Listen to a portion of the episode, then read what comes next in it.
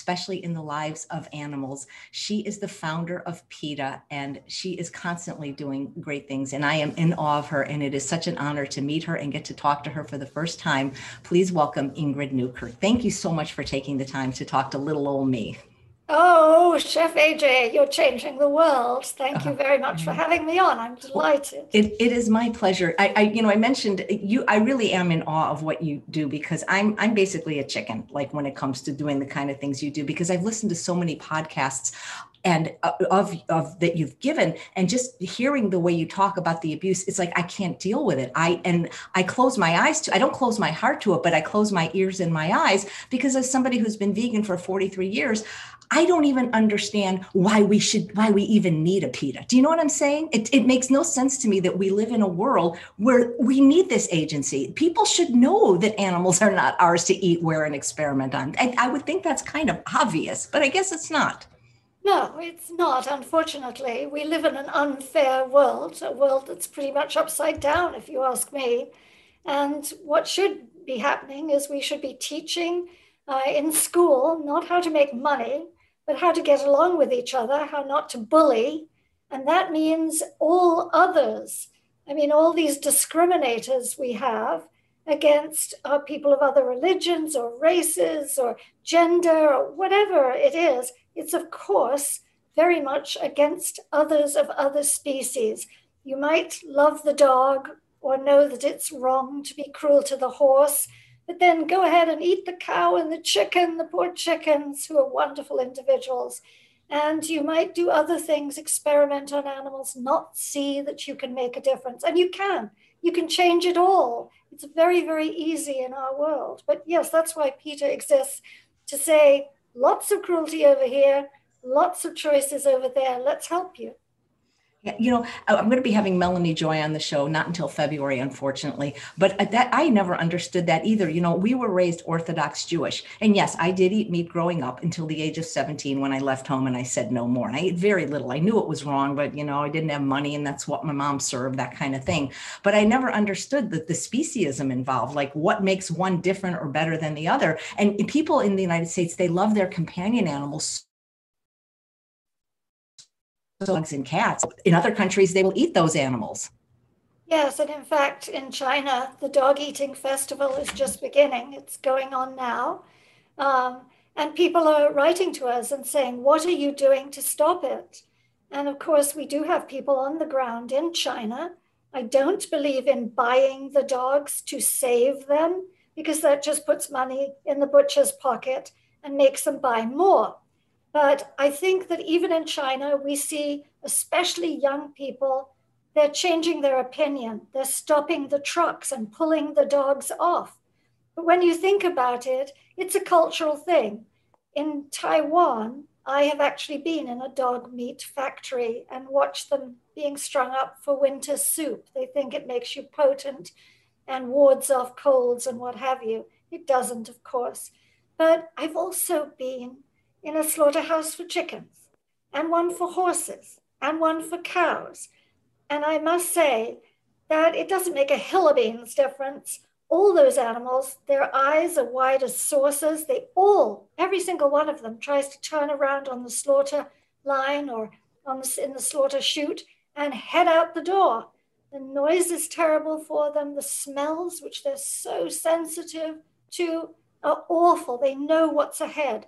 And the fact that if you buy, knowing now, and I grew up eating meat too, knowing now that if you pay in the supermarket for a cut of meat, you are paying people to make those animals scared out of their wits and to die very badly when we have this huge wealth of vegan choices. This taste alike everything now that's vegan you know i can i don't I, i'm using the word almost i can almost understand why some people feel they need to eat meat because it's been indoctrinated and they feel they won't be healthy without it but all the other forms of animal abuse like testing for makeup or animal experimentation or circuses this this is what i really don't know. or fur coats like some uh, there, there has to be something that everybody can get behind don't you think because it makes me embarrassed to be part of this species that treats other species so bad i mean you know it's it's like racism towards species It's absolutely racism towards species because the reason we discriminate against other animals is because they're not exactly like us. We might not understand their culture. And believe me, they all have their own culture, their languages. They all communicate beautifully with each other. We don't understand a single word of dog or dolphin, but they pay attention to us. Um, but yes, there are, I think, these fringe issues which uh, don't affect what you're having for dinner. They don't affect what you're putting on your feet. And they don't affect a lot of things in your life. So it's easy. It's just like in the old days when Greenpeace first started. Greenpeace was very smart. They condemned people in Japan for going whaling. And everybody in the US and Europe joined and said, yes, that's terrible, because obviously none of us eat whale steaks. So it didn't matter to us. We just thought that's awful. But what we're asking, of course, is don't just look at these fringe things that don't affect you very much. No one needs to see an elephant wearing a headdress, standing on their head, being chained up behind the circus. No one needs to eat foie gras, for example, from force feeding ducks. No one needs to wear fur.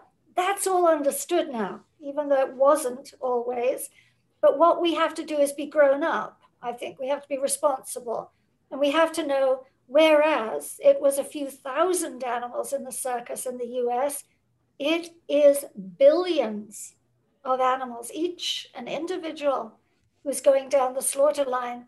And it's so easy. We just need to say, I don't care if it's a little inconvenient to start being a vegan. I know I have a moral responsibility, a personal responsibility I'm just going to try it because it's every cookbook, every recipe, every taste available. Let's do it. No clothing from animals, no meat, flesh from animals. Let's say they're not ours, you know, they're not ours. You have a lot of fans watching ingrid like linda middlesworth. I adore you ingrid and your phenomenal work. Lots of hearts things like that just so you know your, your work is so much appreciated. You know you would think with the pandemic people would have gotten the message because if we didn't eat animals we wouldn't be having this pandemic right now. It's so funny chef aj you know uh, we have a, a, a, billboard that we're putting up all over the place and it's this cute little uh, block of tofu with a face on it and I think for Christmas he's going to have a candy cane and a Santa hat. But it's he's this jolly little tofu fellow, and he says tofu never caused a pandemic. And people are saying, there goes PETA again. I mean, as if this has anything to do with eating meat. And you think, have you read anything? Have you looked at the news? Everybody heard I, unless you lived in a cave, you know, in Mesopotamia, everybody heard that these live markets, and we've been in them on every continent, and in Asia, almost in every country Vietnam, Thailand, China, India.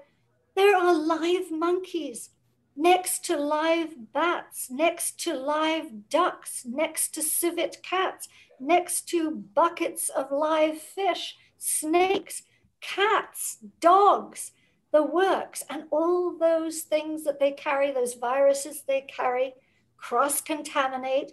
People were eating bats. And that's like what she was saying is, how could you eat a dog? You know, we're all shocked. How could you eat a bat? But how could you eat this beautiful, fluffy duck who's just looking at you totally innocently? Or this poor monkey who is the same kind as we primates like us, intelligence, the eyes looking at everything. And yet there are the roast hands of these monkeys in these markets. And, Chef AJ, it is not just in Asia, as we know. There are about 70 live markets in New York. There are others in San Francisco, others in Los Angeles. We know this is where pandemics start. In the live markets, on the factory farms, it's from interference with animal life. We need to stop it and leave them alone, or we're all going to die. I mean, it's the, basically that's what's ahead of us. Yeah. Well, what, what do you think it is, Ingrid? Are people just they just don't have the compassion? Do they really believe that without animal flesh that they'll die? Do, is it the addiction to the the dairy and meat? I mean, like I, I I really don't get it. And like I say, I'm embarrassed for my whole species, to be honest. Me too. yes, I think our species has a lot to account for. I mean, we can't even look after our own species. We've got war and discrimination and children being separated from migrant mothers. We do such shameful things to each other. So it may be a stretch for a lot of people to go beyond our species, our own species, or even to our own species. Convenience is one part, but that's gone away because even in the smallest town with one general store, you can find vegan things now, especially plant milks, oat milk, soy milk, you name it, almond milk, it's all there. I think part of it is if you're in a community, maybe in rural America um, or a frat house, where everybody thinks, oh, well, this is what you do, there's a go along mentality. If you're in Los Angeles, you can't move without seeing a sign that says vegan Chinese, vegan this, vegan that. And so your community is solidly behind you. But in other parts of the country, you have to stand out a little bit. You have to make a kind of move to be vegan. And I just say to everybody, but you know you should. Be, be strong, show others, others will come along with you. If you're the first person to say something that's right, even if everybody else was silent on it, others will be encouraged by you.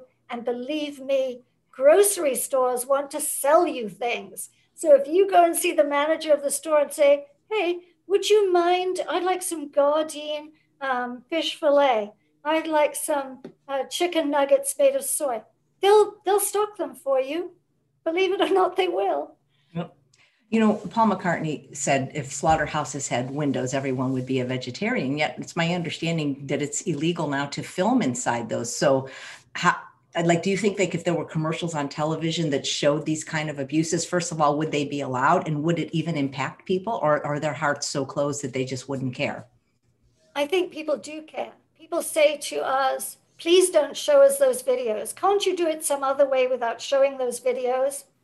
But experience shows us that even though we have all these light-hearted dancing tofu things and what have you going on, really what sways people most is having seen with their own eyes what's happening to animals in the clothing business and entertainment, in the laboratories, particularly. That breaks people's hearts. So you have to show that no, television stations have no obligation whatsoever to show this, and they won't because they're going to be advertising Butterball at Thanksgiving. They're advertising, you know, so and so's hot dogs and what have you, and, and. They will not show any gore, even after uh, you go into the adult time, the evening time. It's not going to happen. So we're, we can go online, and we do go online, and we ask people go to PETA.org.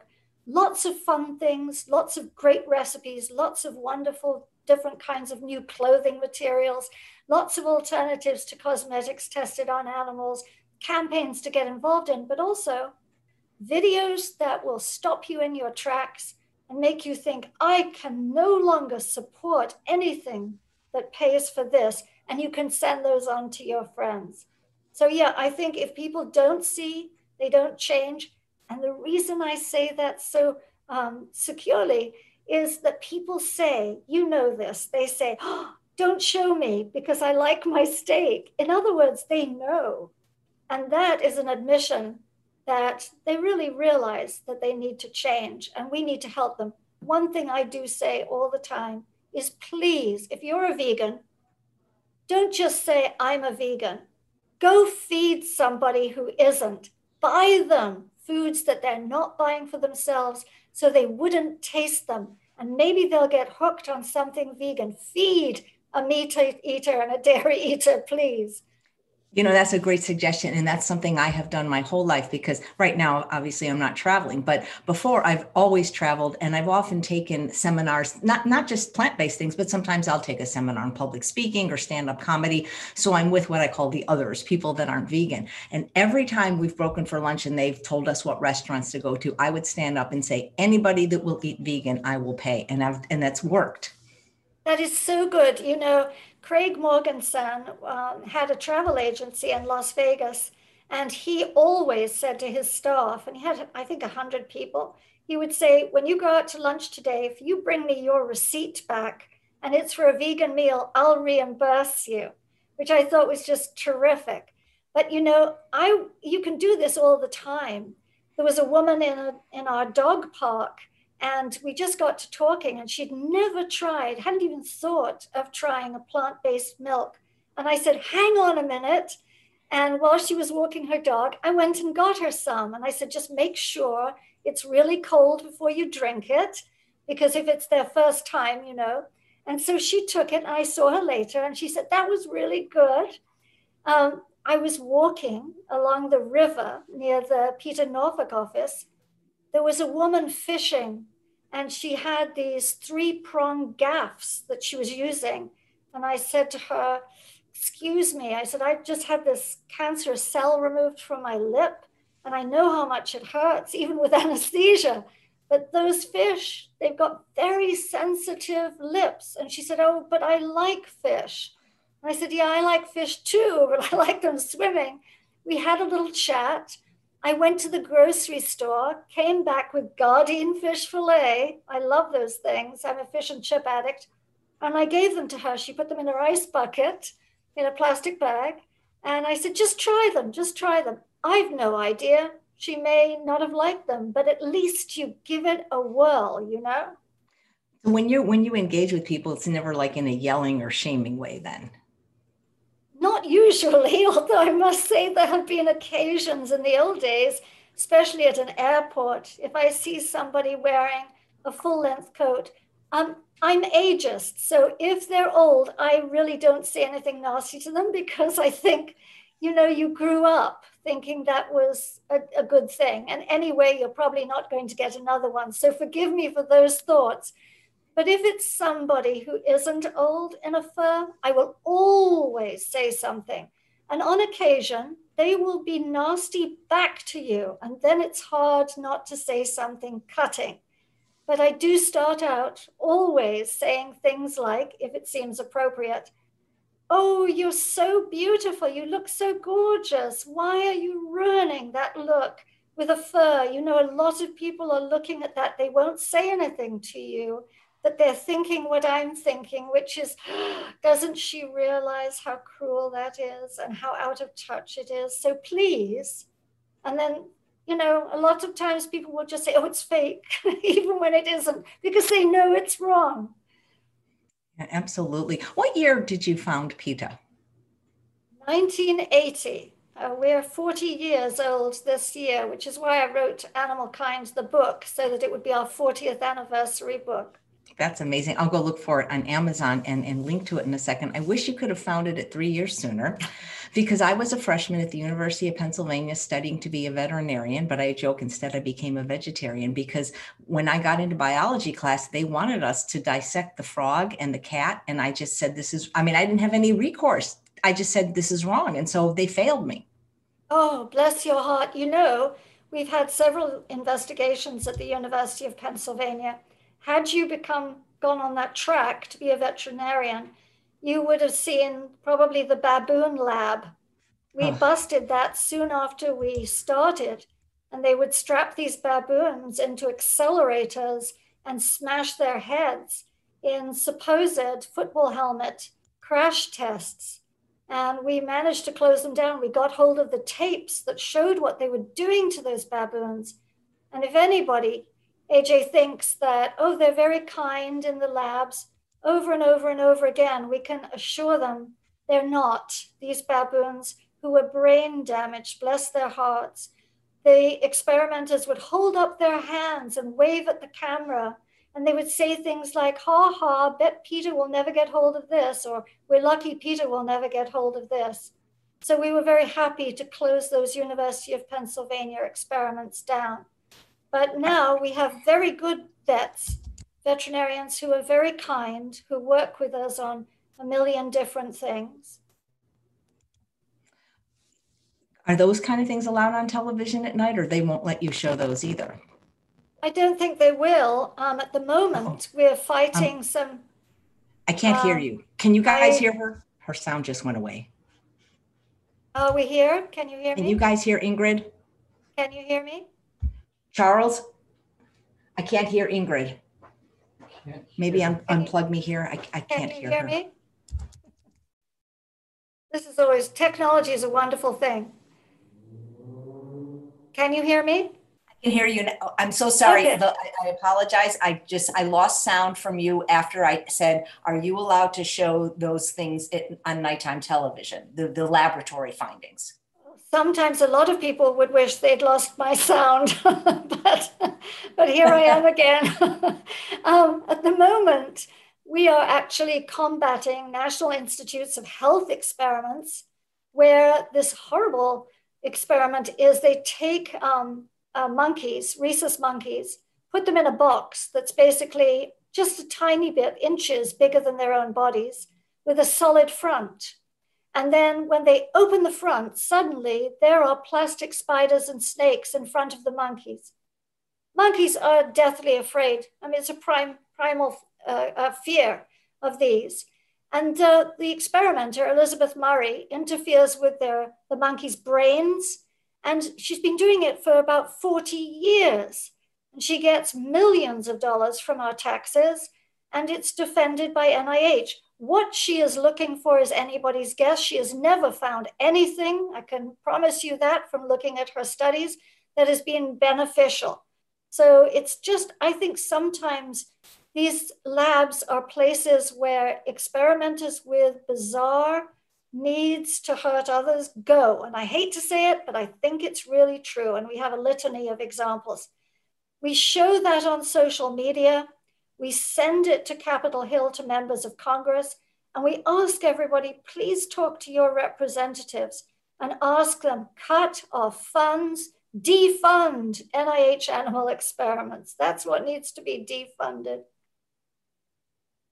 Yeah, absolutely. But some people, the ones you're talking about, obviously are cruel and unnecessary. I think they're all unnecessary, but some people think that if it's for human health, that it's justified. Like Joy, who's watching live, is saying, I'd like to hear how advances in our surgical methods can be done without research on animals. This is where I'm conflicted.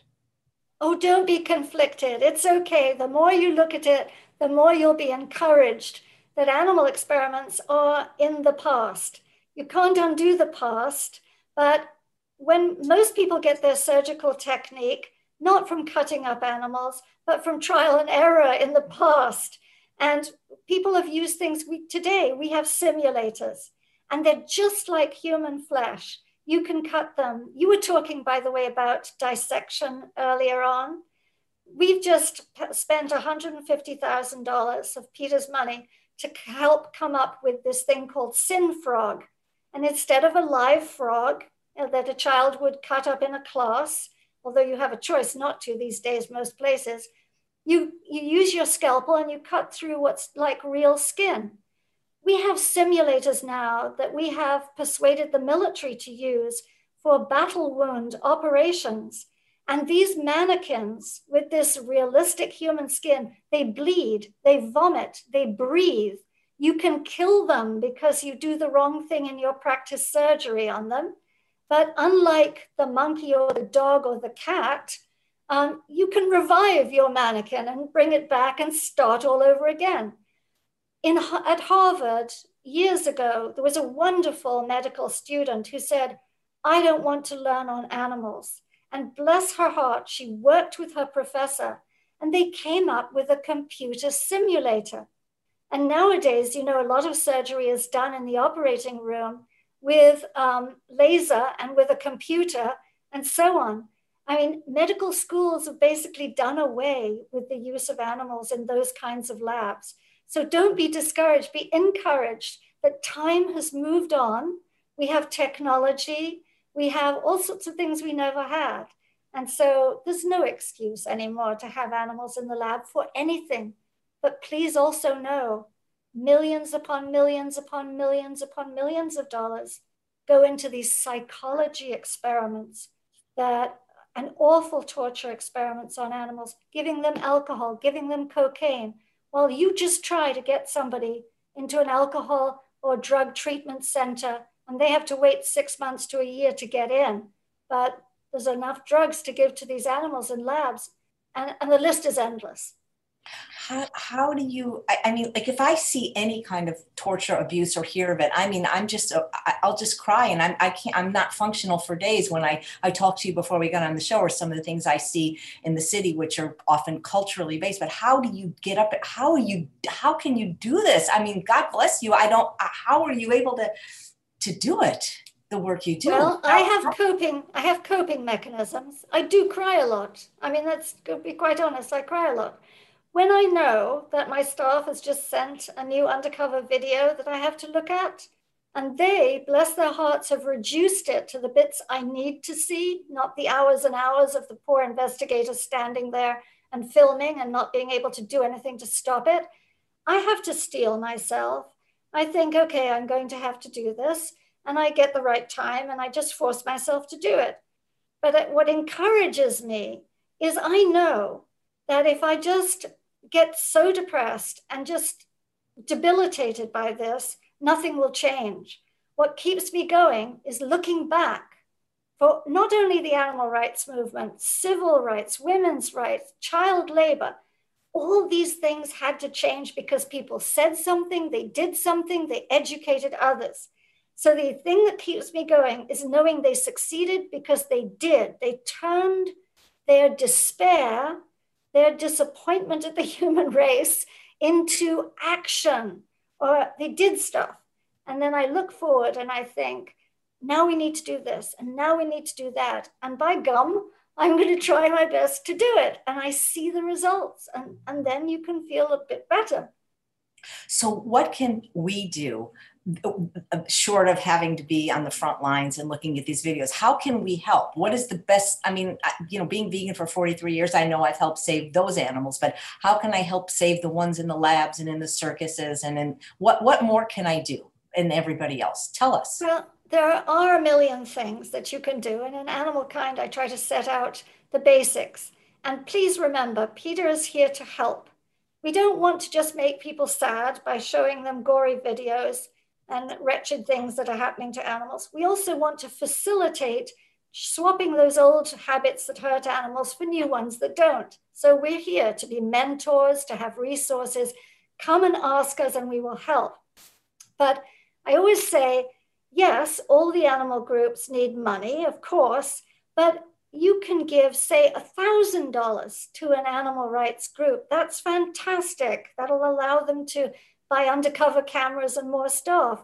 But it's no good really if in your own life, in a year, you're going out and buying things that cause cruelty for the table, for your snacks, for your shoes, for your coat, for your handbag, for your cosmetics, for your floor cleaner, entertaining yourself by having a parrot on your shoulder if we ever go traveling again, um, or being having your photo taken with a tiger cub or you know riding an elephant or a, a horse or a donkey or whatever you're doing.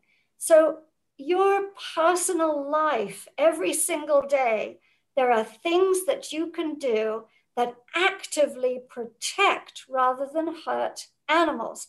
And we have lists of everything on our website cruelty free cosmetics cruelty free clothing and everybody, because of consumer demands, the power of the purse, all these people are coming up with new things every day that you can do. It's dissection, but you know, it's everything. But also, please, please feed people, educate people, share videos with people. Never be silent if someone is saying or doing something that harms another. Always speak up because what a shame to go to the end of your life and not have used the power of your voice, of your typing fingers. Be part of everything that you possibly can. Do you think that, that this that if we reach people younger, this will make a difference, or are people just going to be who they are? Because you can't really teach somebody not to be an asshole, you know. well, sometimes you can actually. there was a man in Washington who years and years ago, before PETA, when I was a volunteer at the Humane Society, called me one day. He had come across a dog dying on the uh, Beltway, and he it was the days of payphones, and he had to leave the dog, go and find a payphone, call the police, try to find which jurisdiction he was in, and it was hopeless. And he said, I love dogs and I want to help them. Will you work with me to set up an emergency hotline for this entire area? One number people can call. So I did. But he made terrible fun of me. He said, You're a vegetarian. That's just a fad. That's so stupid. And he really, he was everything you would think would never change. When he died a few years ago, because that was 40 years ago, this man, who I never thought there was a prayer for, had raised his son vegan. He had been an NRA spokesperson. He had stopped fishing and hunting. He got rid of his guns. I honestly think there's hope for almost everyone. It's simply we don't try sometimes. And sometimes it takes a lot for a message to sink in. You may have to hear it seven or eight times. So be one of those times, or be seven or eight of those times, and you never know. Oh. You know, I've, I've heard some people say, well, if you're not vegan for the animals, you shouldn't be vegan. And I don't think the animals care why we're not eating them. And I've noticed that the people that are vegan for ethical reasons they're always going to be vegan pretty much. They don't they they're not going to eat an animal to save their life. But i've also noticed that since forks over knives came out in 2011 and many more documentaries consequently many people have gone vegan you know for their health which you know you can say well that's kind of selfish you didn't care before. But then what happens is as they stop eating animals their heart becomes more open to the other reasons that people become vegan. Have you found that to be true Absolutely. And we're a selfish species, even when we think we're not. So, I mean, for the animals, one day that someone doesn't eat animals is a great day, or doesn't drink milk or have pizza cheese made of cow's milk. It's a great day. We should be rejoicing in every day. In our office, there is somebody in the marketing department who years ago, his sister was a, an ethical vegan, and he used to mock her make fun of her. One day he woke up and he realized it was her birthday. And he was a good brother, but he hadn't bought her anything. So he thought, what shall I do? And he decided, okay. So he went to see her and he said, whatever her name was, I've decided for your birthday, I'm going to be vegan for two weeks. And she was overjoyed.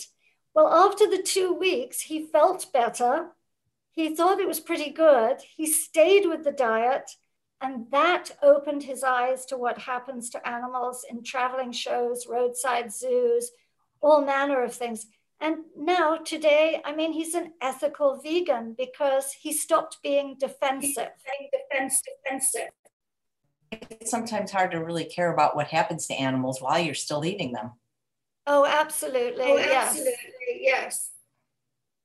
Yeah. So, but some people don't like PETA. Why? I mean, I, I hear, I mean, you know, it's just, I, I, I don't know how to defend it. I mean, they just think that some, you know, they, they say, oh, they throw blood on people wearing fur coats. And I mean, I don't know if that's true because I don't follow you close enough, but I mean, I'm, I'm a big fan, but some people are not, apparently. Well, we annoy a lot of people.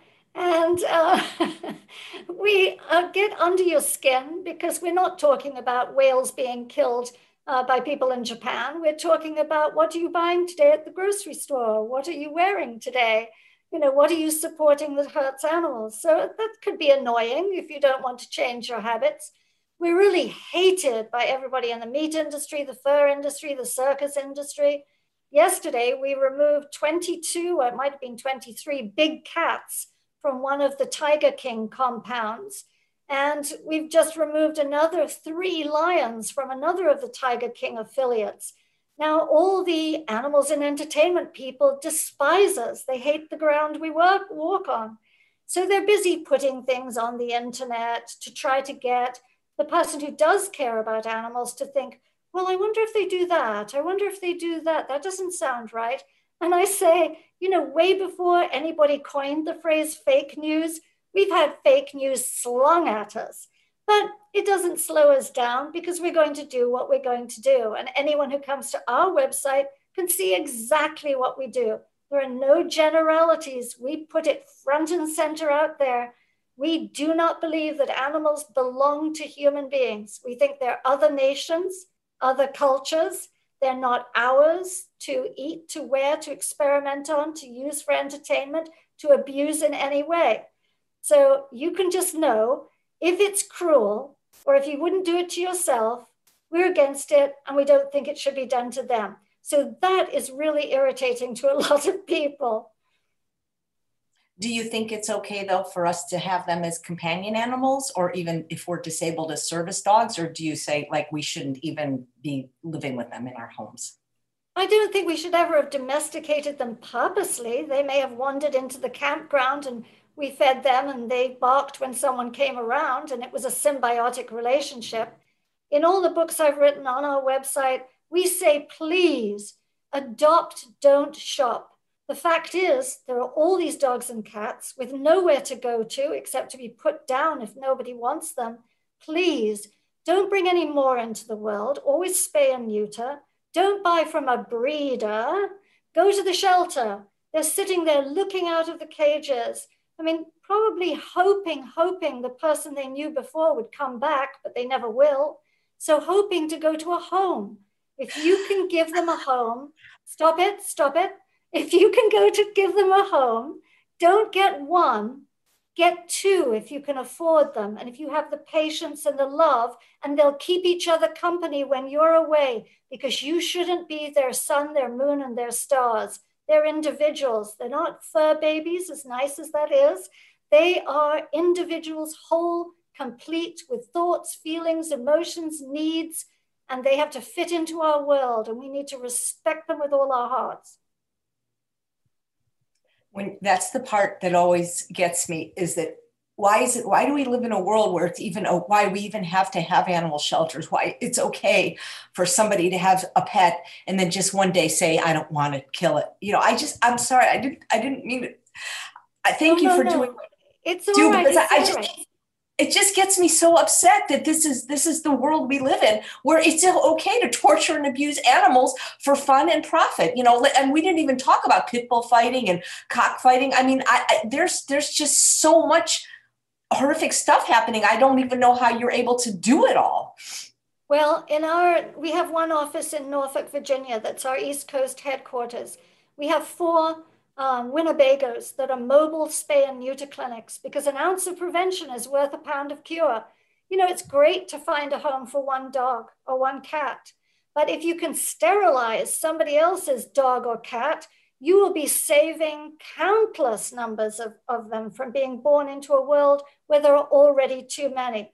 So we sterilize something like, mm, I tell you, over a thousand animals a month, and all pit bulls are free. Feral cats are low to no cost. Everything is low to no cost. And we give vaccinations. We do amputations if it's an elderly person on a fixed income and they can't afford it for their dog. We do euthanasia too, free of charge, because a veterinarian will charge you $200 or more. And you should see the people who arrive with their elderly dog racked with cancer or their cat with tumors and they haven't been able to go to the vet to have them put down and they're in pain. We do it free, all of it's free. And of course, we work with local shelters to get placeable animals into homes. Unfortunately, we're in an area, eh, we're just on the border of North Carolina. There's a lot of poverty pockets just over in North Carolina. And if you go to our website, you can see our field workers. There's a video. In fact, we've got a new documentary out called Breaking the Chain. Uh, if you go to our website, you'll see where, where to watch it. It's a full length documentary. And you'll see that most of the animals we run into are what you said, AJ. They are chained out in the back of the property in all weather, maybe with a board against the fence or a tin barrel, which gets full of water and becomes ice in winter. And there they are, or in summer with no shade. And heartworm is endemic in this area. Some of them are in last stage heartworm. Most of them are unsocialized. They don't know what a pat on the head even means. So I urge everybody watch Breaking the Chain, and maybe then you will get behind one of our big campaigns, which is to stop animals from being chained up, deprived of a life just watching as the whole world goes by them. Break the chain. I, I just, tears. I just don't get why this is allowed. I mean, I don't understand that. I'm going to ask you this question. I'm not saying this is true. I'm reading the live question from Lydia. And she says, please ask Ingrid about why PETA funded shelters euthanized more than 10,000 adoptable animals between 1998 and 2003.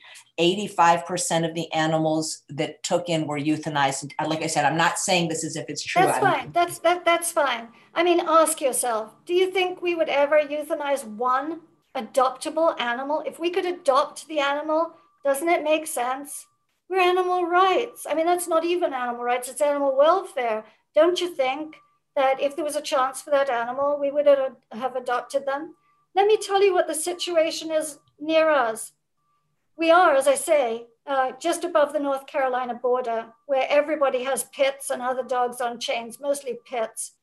And we work, we provide free dog houses, free straw in winter. We counsel people who are decent about how to uh, teach their animals behavioral problems, how to housebreak them, and so on. So we work nonstop at sterilizing animals, which saves more than any other shelter put all of them put together, and keeping them retention in the home if the home is any decent. We work with getting people to get their animals indoors rather than on the chain. But we are what is called the shelter of last resort.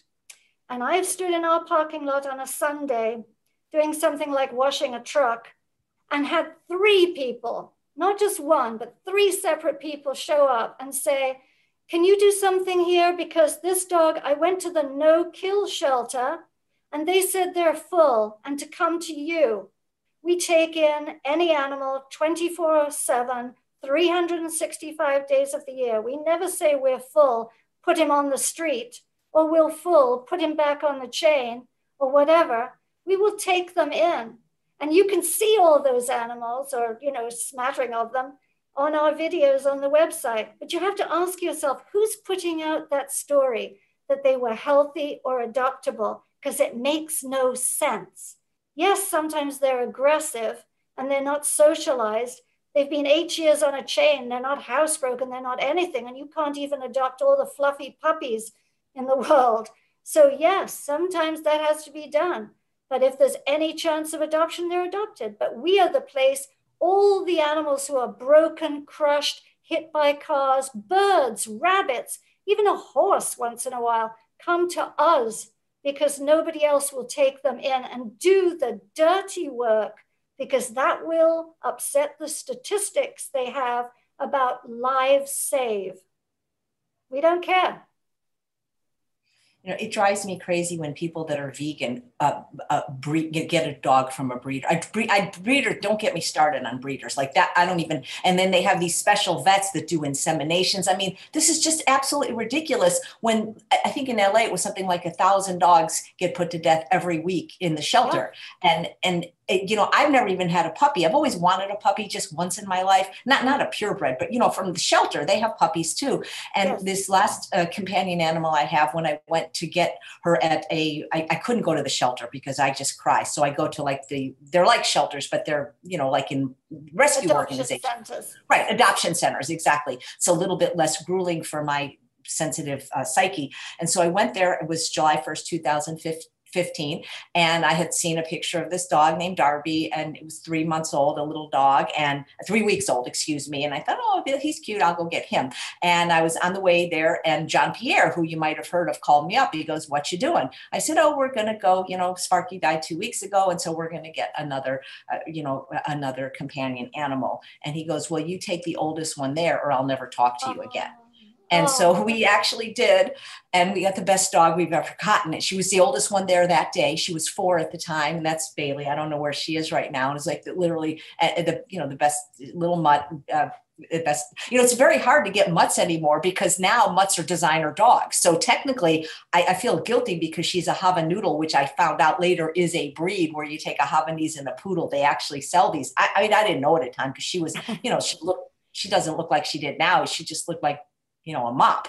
But then we found out later. But um, Peaches wants to know, Peaches who's watching live, why do you think there's been such an increase in diets that contain meat, you know, like the carnivore diet, keto, paleo? It seems those seem to be so much more popular now than maybe even a few years ago.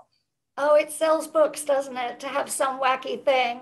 We've had every kind of diet under the sun the Canadian Mounted Police diet, the police, the um, keto diet, the South Beach diet Dr. Atkins, which was so disastrous. I mean, look at Dr. Atkins when he died, was overweight, I think almost obese, if not obese, and had terrible uh, blood count and so on. Um, no, it just happens. These are fads. Veganism isn't a fad. You get away from um, animal products. I hate to call them products, but I suppose an egg is a product of a chicken, and milk is a product of a cow, and flesh is flesh. You get away from those and you clean out your arteries, you, you know, reduce your risk of heart disease, certain cancers like colon and breast, and stroke and high blood pressure and diabetes and so on. That's, I mean, wonderful for your health. I think most people are trying to lose weight when they buy a diet book, and certainly going vegan. If it's low fat, you'll lose weight. You don't even have to think about it, and you can stuff yourself silly as long as you don't have grease or oil on things that you know we, we do. Someone gets a baked potato, the baked potato is great, and then they put a pound of butter on it. That's not so good. But yes, the vegan diet is for ethics, for health, it's for the environment. I say you can't be a meat and dairy eating environmentalist. There is absolutely no such thing because they're cutting down the rainforest to grow crops to feed chickens and cattle that end up exported all over the world. That cattle feed is coming from uh, the Amazon rainforest, which is fast disappearing. Absolutely. You know, even if we change laws, how do we enforce them? Because Alexi was pointing out the Department of Animal Control is so understaffed. We don't even have it here. The nearest one is an hour away. So if I reported an abuse, they're never going to come. You do hope that people, what happened originally before there were departments of animal control? I mean, there was the dog catcher years ago, and go out and get strays who were nuisances to people, harrying, you know, people wanted them got rid of and people banded together and they started a humane society or they started an SPCA. So it's really back to if you don't have it in your area, trying to start one up and not uh, over ambitiously, but just being able to do that. Also, trying to get to the city council or the county council and saying, you know, dogs don't dial the phone, people do. So you need to fund a proper animal shelter with good regulations adoption standards, comfort standards. Even if you start small, this has to be done. But it, if you don't have one there, it's going to be up to people who do care to try and put one together. That's always how it has been. And from there, it will grow. So I was raised Orthodox Jew, and we don't hunt. We did eat animals that were supposedly killed in a humane way, like right, you know, that's just ridiculous. But we didn't hunt, and we were against hunting and people that do hunt uh, uh, you know they say well but if we didn't kill them there'd be too many of them so how do you how do you answer people like that think animals weren't on earth a long time before humanity came along waiting for us to come here so we could manage their populations whether you believe in nature or you believe in god it was okay before human beings came along animals take care of their own populations what happens, and of course, no one gives up their golf game to go out and shoot animals because otherwise they would be overpopulated. That's such poppycock. But what happens is these game management, and that word game tells you anything. They're, they're game species, they're bred specifically, the habitat is changed specifically, the hunting licenses are sold specifically to perpetuate or increase numbers of populations of these animals that are game so that hunters can go out and shoot them as living targets. If hunting worked as an overpopulation control measure, why would we have to do it every year? Why would there be more hunting licenses sold every year than the year before? It's revenue. You know, hello, we just need to wake up and see that. And these animals, I mean, they're not attacking us in our homes. The worst a deer is doing is eating your ornamental plants, which you planted where they used to eat. They don't have a supermarket. Uh, that was their garden. And now you came and put your big house there and your garden and your plants and the things you think are pretty, and then you want them killed because they dare to nibble at them. You know, hunting is, I think it's a sickness. We are not survivalists. We're not on the verge of, of starvation. There are other things for us to eat. We can even grow food in a window box or a garden. I mean, we've got food at our fingertips. Food is very cheap in many places. Uh, so, what are we doing? Buying ammunition, buying firearms, buying uh, camouflage outfits, buying vehicles that take us out into the woods, buying night vision uh, goggles and these high speed crossbows, so that even this camouflage toilet paper, for God's sake, uh, what are we doing buying all that so that we can get the thrill of the kill?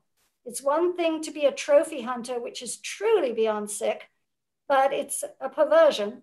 But it's also something you don't enjoy yourself by spending the day out in the woods trying to take the life of an individual who has a family, who has children, who has a mother, who has friends. What are you thinking about? And luckily, only 5% or less, fewer than that, Americans hunt today. Wow. What about people say, oh, but animals, they eat other animals? Yeah, I don't think deer eat other animals, or grouse, or quail, or pheasants, or bunnies. Um, and those are the animals that we tend to hunt if you hunt. And they're also um, vegetarian animals that people tend to grill and roast and boil and bake. So lions out of need, not greed, take usually the sickest, the frailest, the most fragile of the herd and thin it. I mean, it's not pleasant. I'm not a great lover of that kind of thing, but it's not greed, it's need. And it's only done for survival. And those are carnivores, true carnivores. We are not a true carnivore. We are just a pretend carnivore. Absolutely. There, there's just so many animals to consider. Like we didn't even talk about fish, but Stacy just posted that they there's an organization near here near her had a catch and release lesson today, and she commented it's cruel, and they said they have. Uh, uh how, how do you respond to them? They say that it's it's helping teens.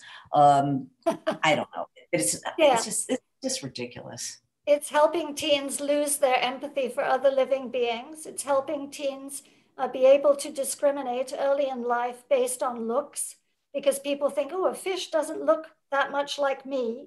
But they have eyes, they have a heart, they have fins where we have hands, they have a life. So it's rubbish. It should be protested, especially if it's with your tax money. Um, we should do that. Fish have feelings.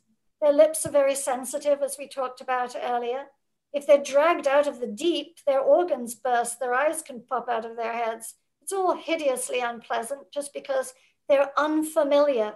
They have scales, we don't. So for some reason, that makes it all right to hurt them.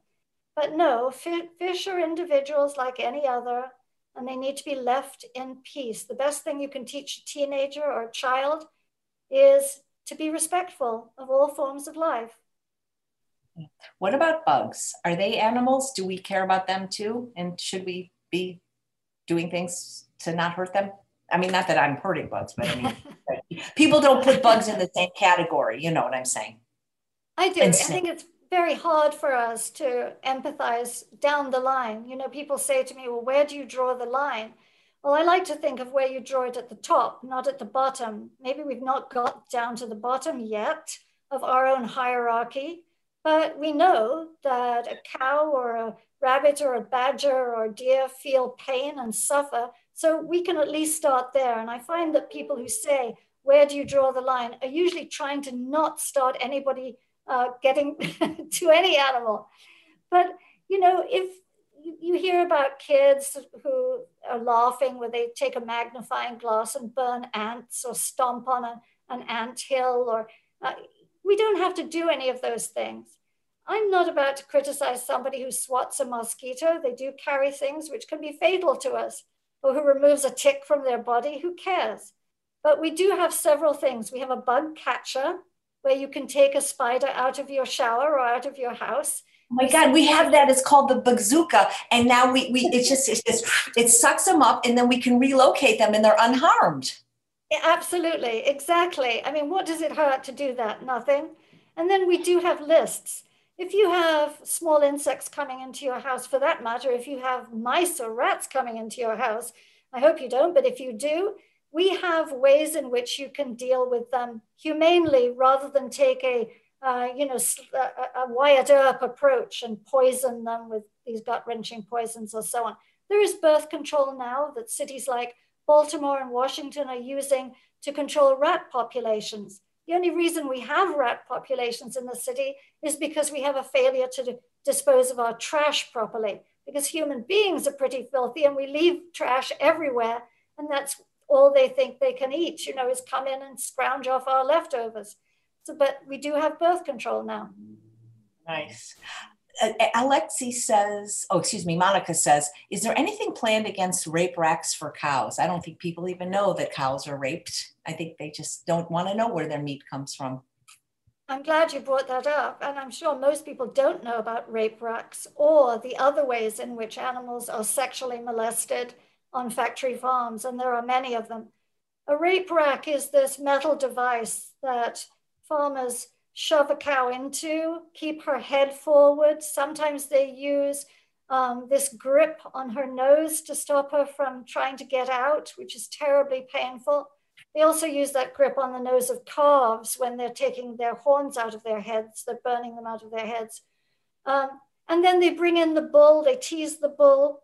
She's ready to, to be bred, but she's raped by the bull, or more commonly, a man with a long uh, glove going up to uh, his shoulder sticks his hand into her rectum, feels for her uterus, and then inserts bull sperm through a long needle like object into her vagina. And then she becomes pregnant. That is assault enough. I mean, rape is rape is rape. I don't care who you are. I mean, that's a violation. These female animals really get it badly in, on factory farms. But then, almost 10 months later, she gives birth to the most beautiful calf, the love of her life. Like all mothers, her eyes light up, her heart pounds. She adores this calf. And what do they do?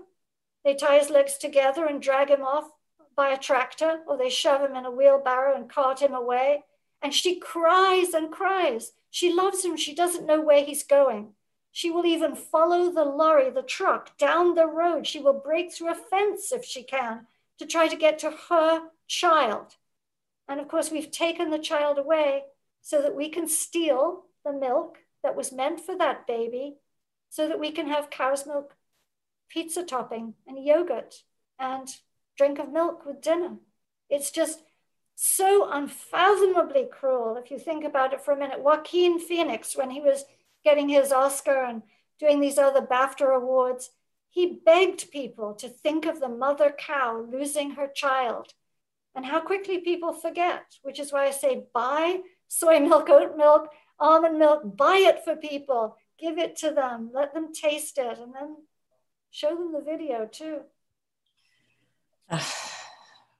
Caroline says, My husband has seen all the vegan movies, including Earthlings, and loves vegan food, but still doesn't want to be vegan at all. What else could I do? She could divorce him. Just kidding. I was going to say that actually. Time to move on. No, it isn't. You've got work to do there. Um, well, hopefully, if you cook, if you take control of the kitchen and you make sure, even if you don't like to cook, if you're not a good cook, it's worth it to, even if you get carry out from vegan restaurants, if you can, is feed the man, feed the man, feed the man. If his weight drops, if his blood pressure drops, if his cholesterol drops, maybe he'll listen a little bit more. So maybe it's not his heart in the way of emotion that you have to appeal to, but his heart with his arteries and everything else you have to appeal to. You will find, I am sure, over time some way that he's going to come around. If not, then you can divorce him. But you can't. You've got to you've got to change him. Right. So I've been posting the link to your book, Animal Kind. Could you just talk a little bit about it? Well, it was great fun to write because I keep all these bits and pieces about animals' awe inspiring talents and communication and navigational abilities.